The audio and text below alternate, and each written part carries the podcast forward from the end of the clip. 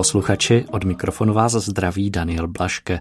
Mým dnešním hostem je pan Magnus McFarlane Barrow, zakladatel organizace Mary's Meals a autor knihy Bouda, která krmí milion dětí. Dobrý den. Dobrý den i vám. Jsem rád, že jsem tady. Máme příležitost setkat se na charismatické konferenci, kde očekáváme, že uslyšíme dnes večer vaši přednášku.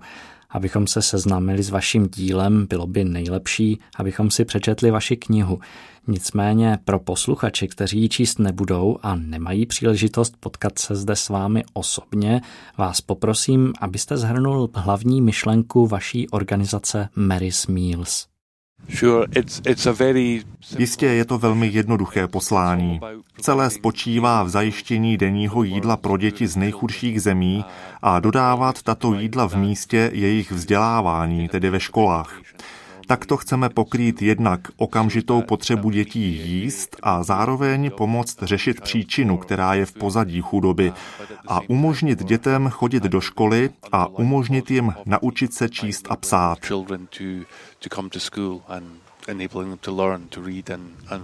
Liší se nějak cena jednoho jídla po celý rok mezi jednotlivými zeměmi, nebo je to stejné? No,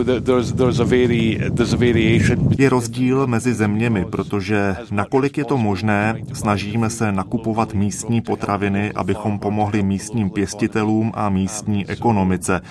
Takže například v západní Africe se dostává rýže a fazole, někde jinde to může být kukuřičná a sojová směs a ceny potravin se tedy liší.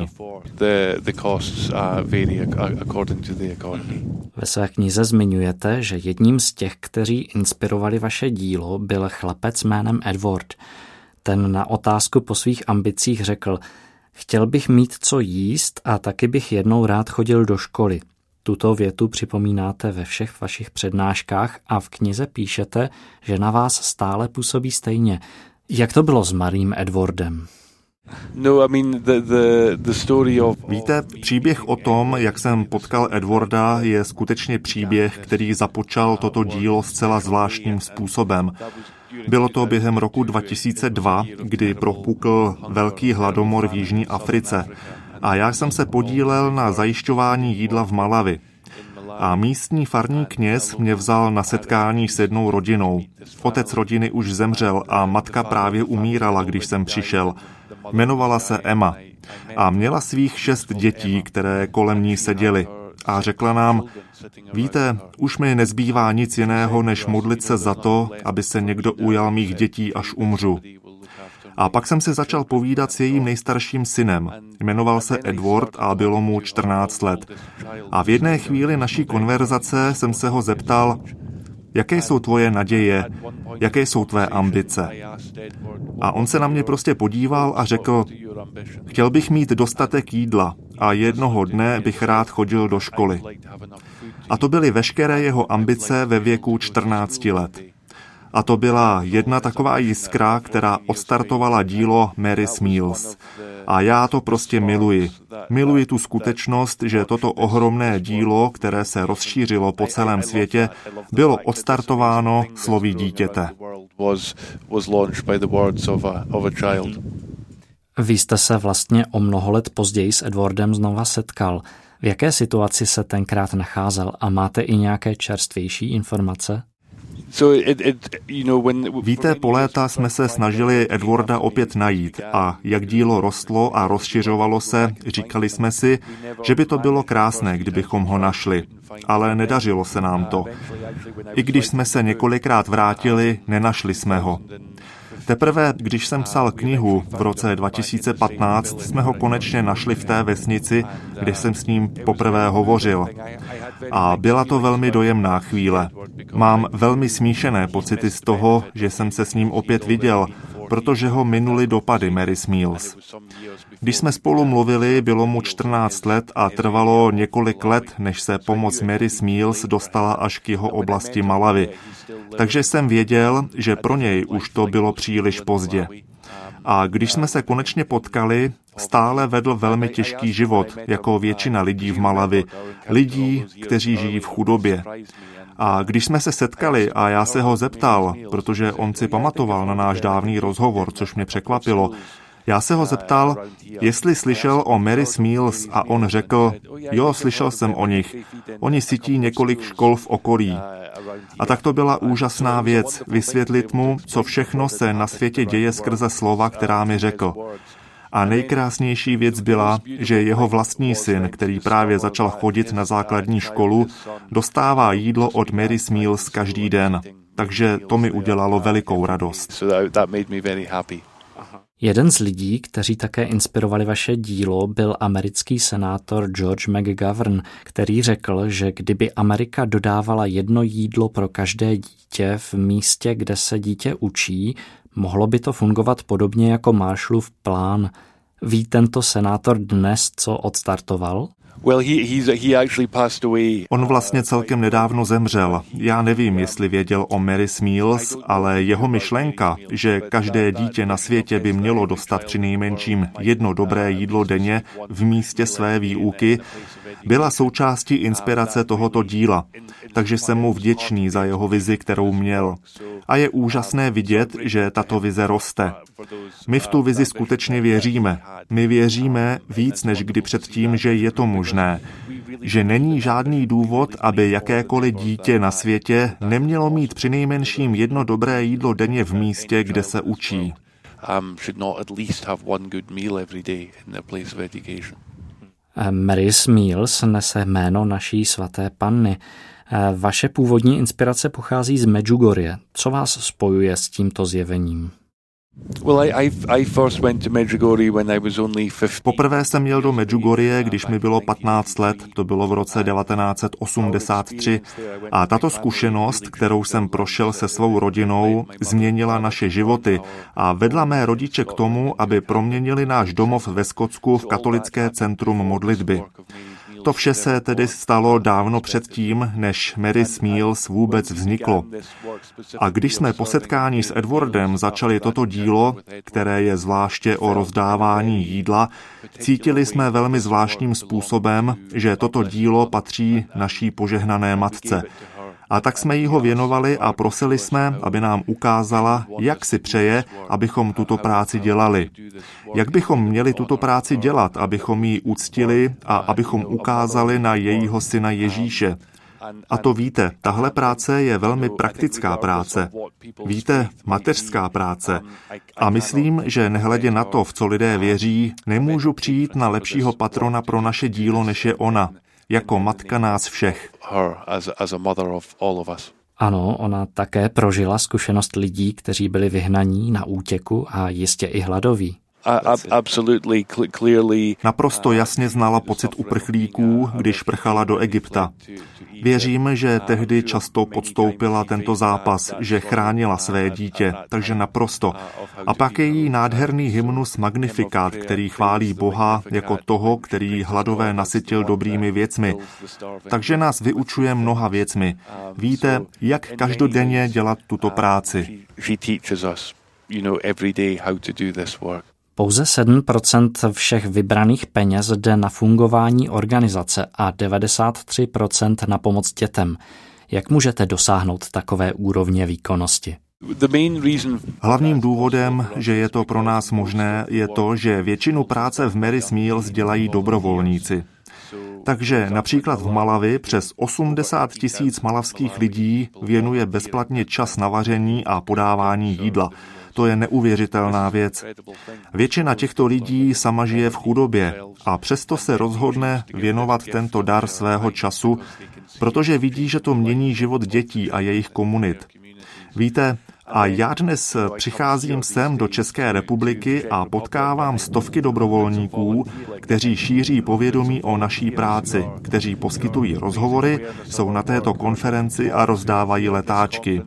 A to je krásná věc, která se děje po celém světě.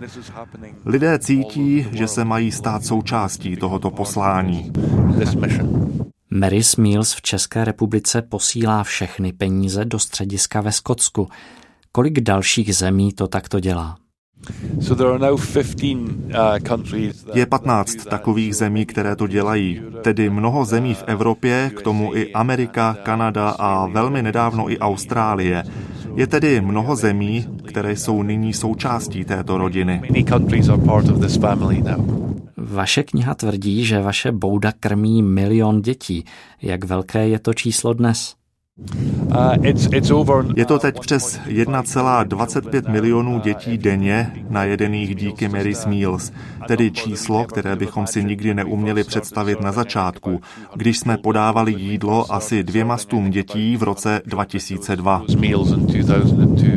Mary's Meals vznikala jaksi na koleně, bez jakéhokoliv profesionálního zázemí. Bylo to až později, kdy vám profesionálové z velkých společností nabídli své zkušenosti, jak zvýšit efektivitu. Mohl byste jmenovat třeba jen jednu radu, která vám opravdu pomohla? Uh, so, so many, um, Tolik rad bych mohl zmínit, ale pamatuji si na jednoho dobře známého obchodníka ve Skotsku, který se jmenuje Tom Farmer a založil tam obrovskou společnost a to je úžasný člověk. Na začátku jsem za ním zašel a požádal ho o radu, když jsem s něčím zápolil a pár věcí, o kterých mluvil, mi skutečně pomohlo. Jedna z nich byla, udržuj to jednoduché. Takže když jsem za ním občas zašel s nějakým nejnovějším nápadem, on mi řekl, Magnusi, drž se svého kopita. Ve Skotsku máme tohle rčení doslova. Zůstaň upletení, což znamená drž se toho, v čem jsi dobrý. A drž se toho, co je velmi, velmi jednoduché. A jednoduchost Mary Smiles je něco opravdu důležitého. A ta další věc, kterou si pamatuji, že mi říkal, byla o nebezpečí stanovení cílů, cílů v číslech. Víte, počty peněz, počty dětí, Daleko důležitější je přemýšlet o svých hodnotách, o svém etosu, proč to dílo děláme. Takže jednou mi řekl, nehodnoť své cíle, ale zacil na své hodnoty. To znamená, soustřeď se vždycky na své hodnoty. A to je něco, o co se pokoušíme po celé ty roky a dnes víc než kdy předtím. Chci říct, že ten způsob, jakým to děláme, je stejně důležitý jako konečné výsledky. V dnešní době máme vyšší odborné školy, které učí studenty takové humanitární práci. Co byste studenty naučil vy, kdybyste k tomu měl příležitost? Nevím, kolik toho mám, abych je mohl učit. Nejsem někdo, kdo by měl nějakou formální kvalifikaci, abych tuto práci vůbec dělal. Ale předpokládám, že právě to poslední, o čem jsem mluvil, tedy o hodnotách. Občas je u této práce nebezpečí, když se začne rozrůstat, že se necháme unést strategickými plány a já jsem byl velmi zasažen, když papež František použil ten výraz hřích výkonnosti.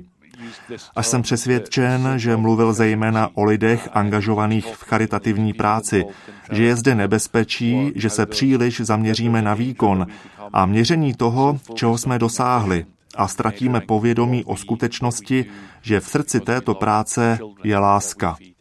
Protože milujeme děti, které si tíme. Základem této práce musí být vztahy mezi lidmi. Musíme si dělat čas jeden na druhého. Takže pokud bych měl příležitost mluvit k mladým lidem, kteří se zapojují do tohoto druhu práce, asi bych jim řekl o tomhle.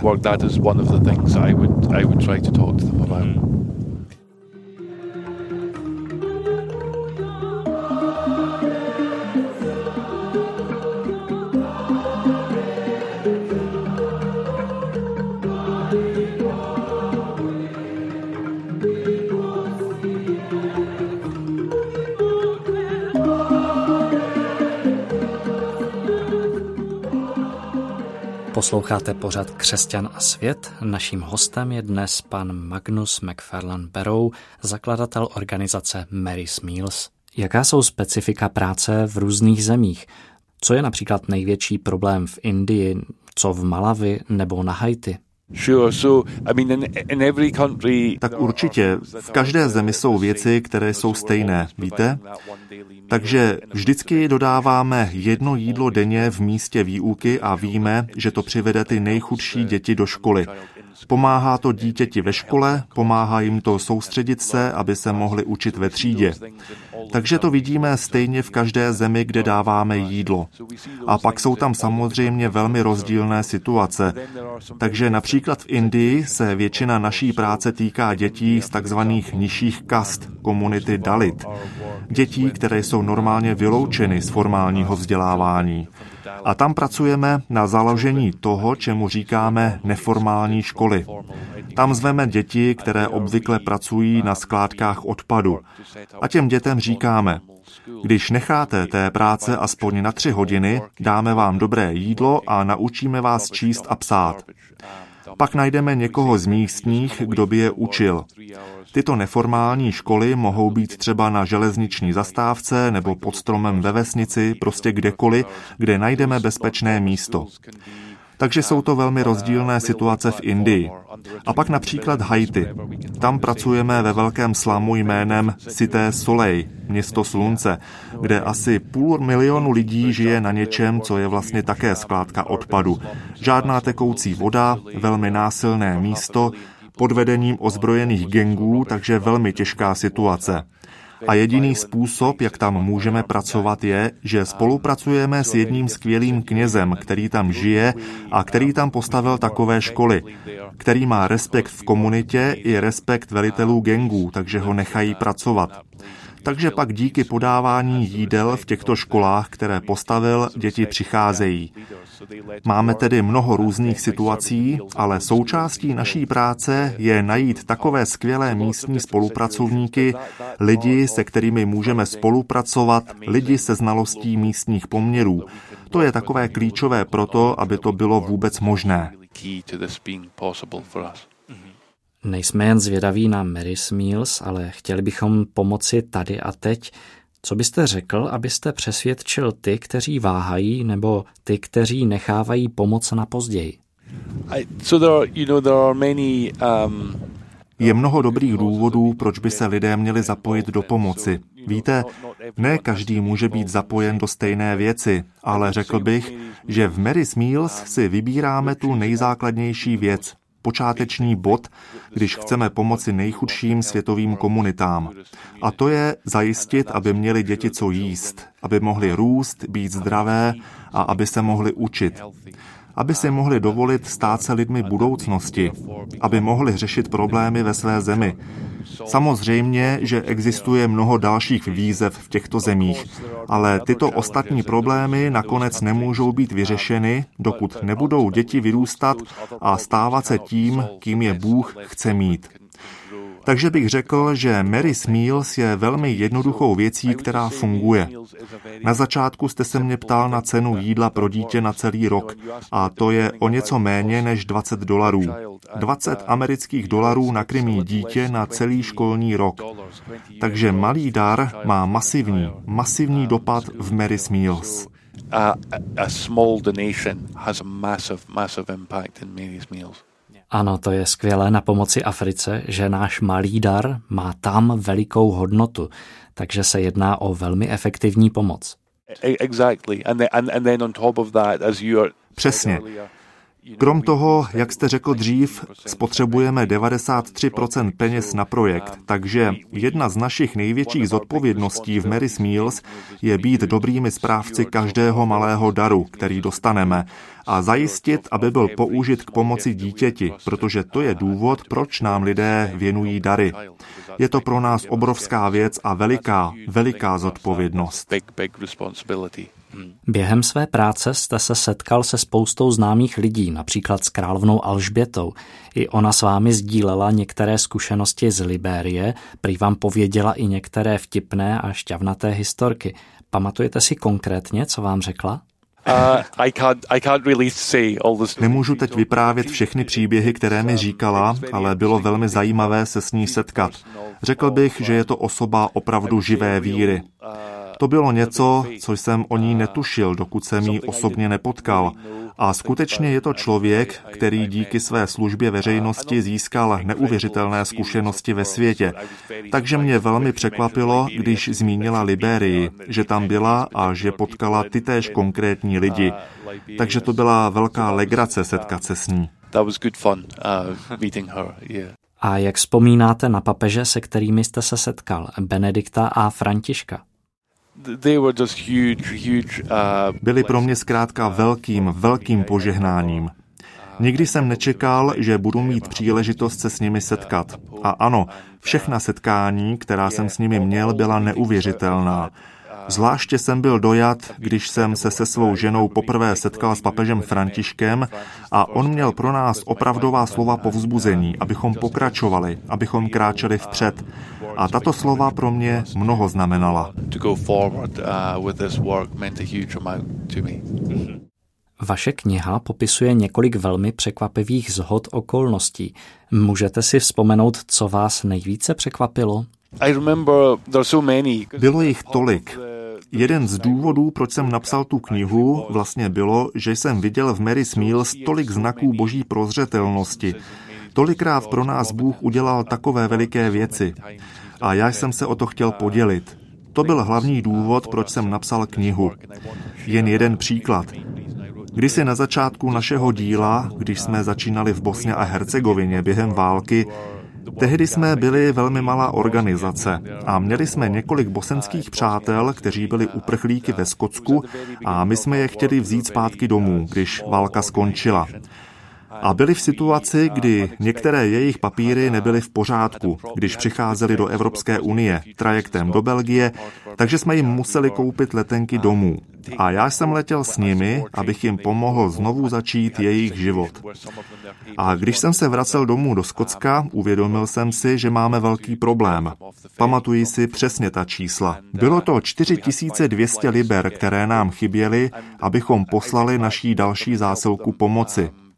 A já jsem z toho byl, víte, velmi vystresovaný a nervózní.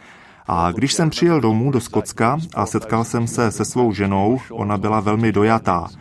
Já jsem si myslel, že je něco špatně a ona mi řekla, tohle si musíš přečíst. A podala mi dopis. Ona byla jediná další osoba, která věděla o té přesné částce, kterou potřebujeme.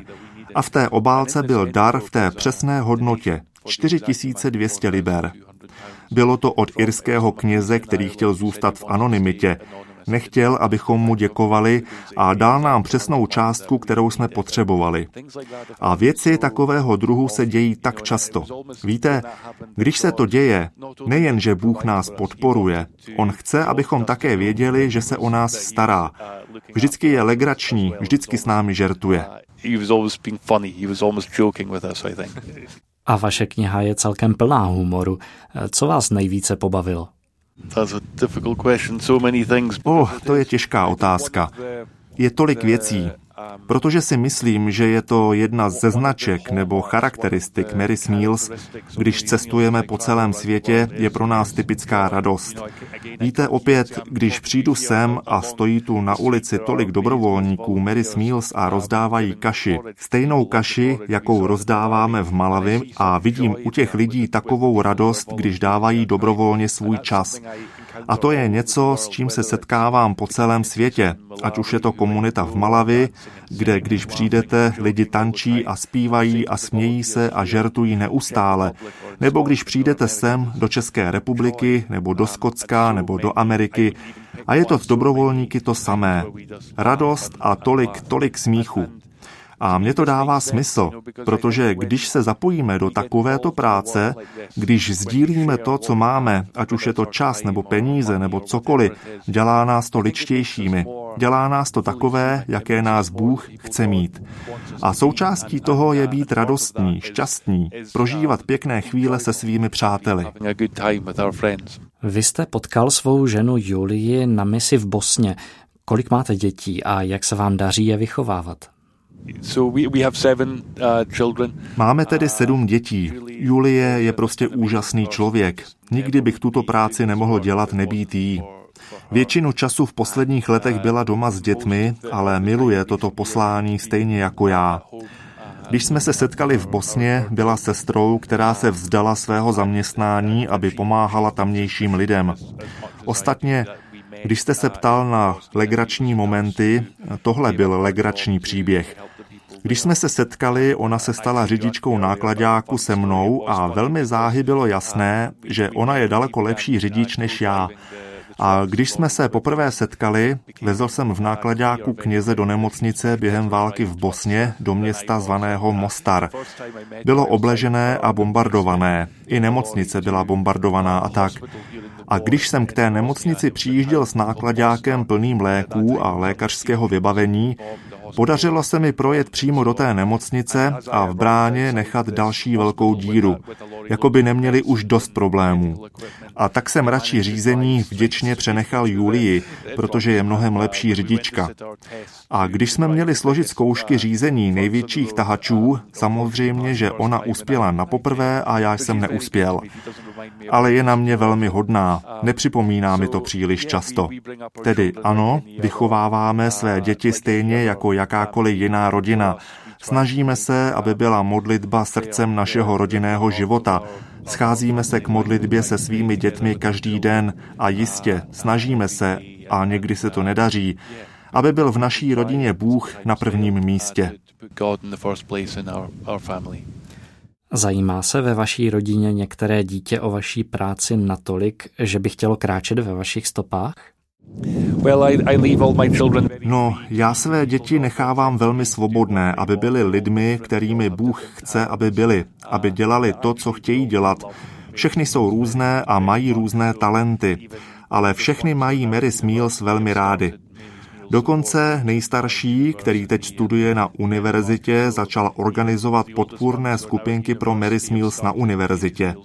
A ostatní se do nich zapojují ve školách, ale nechávám je ve svobodě, aby se tak rozhodovali.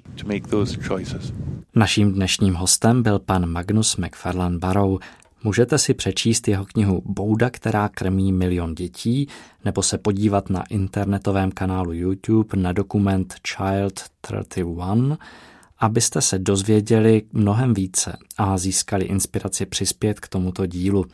Děkuji vám, pane Magnusi, za rozhovor. Díky vám, bylo skvělé s vámi hovořit.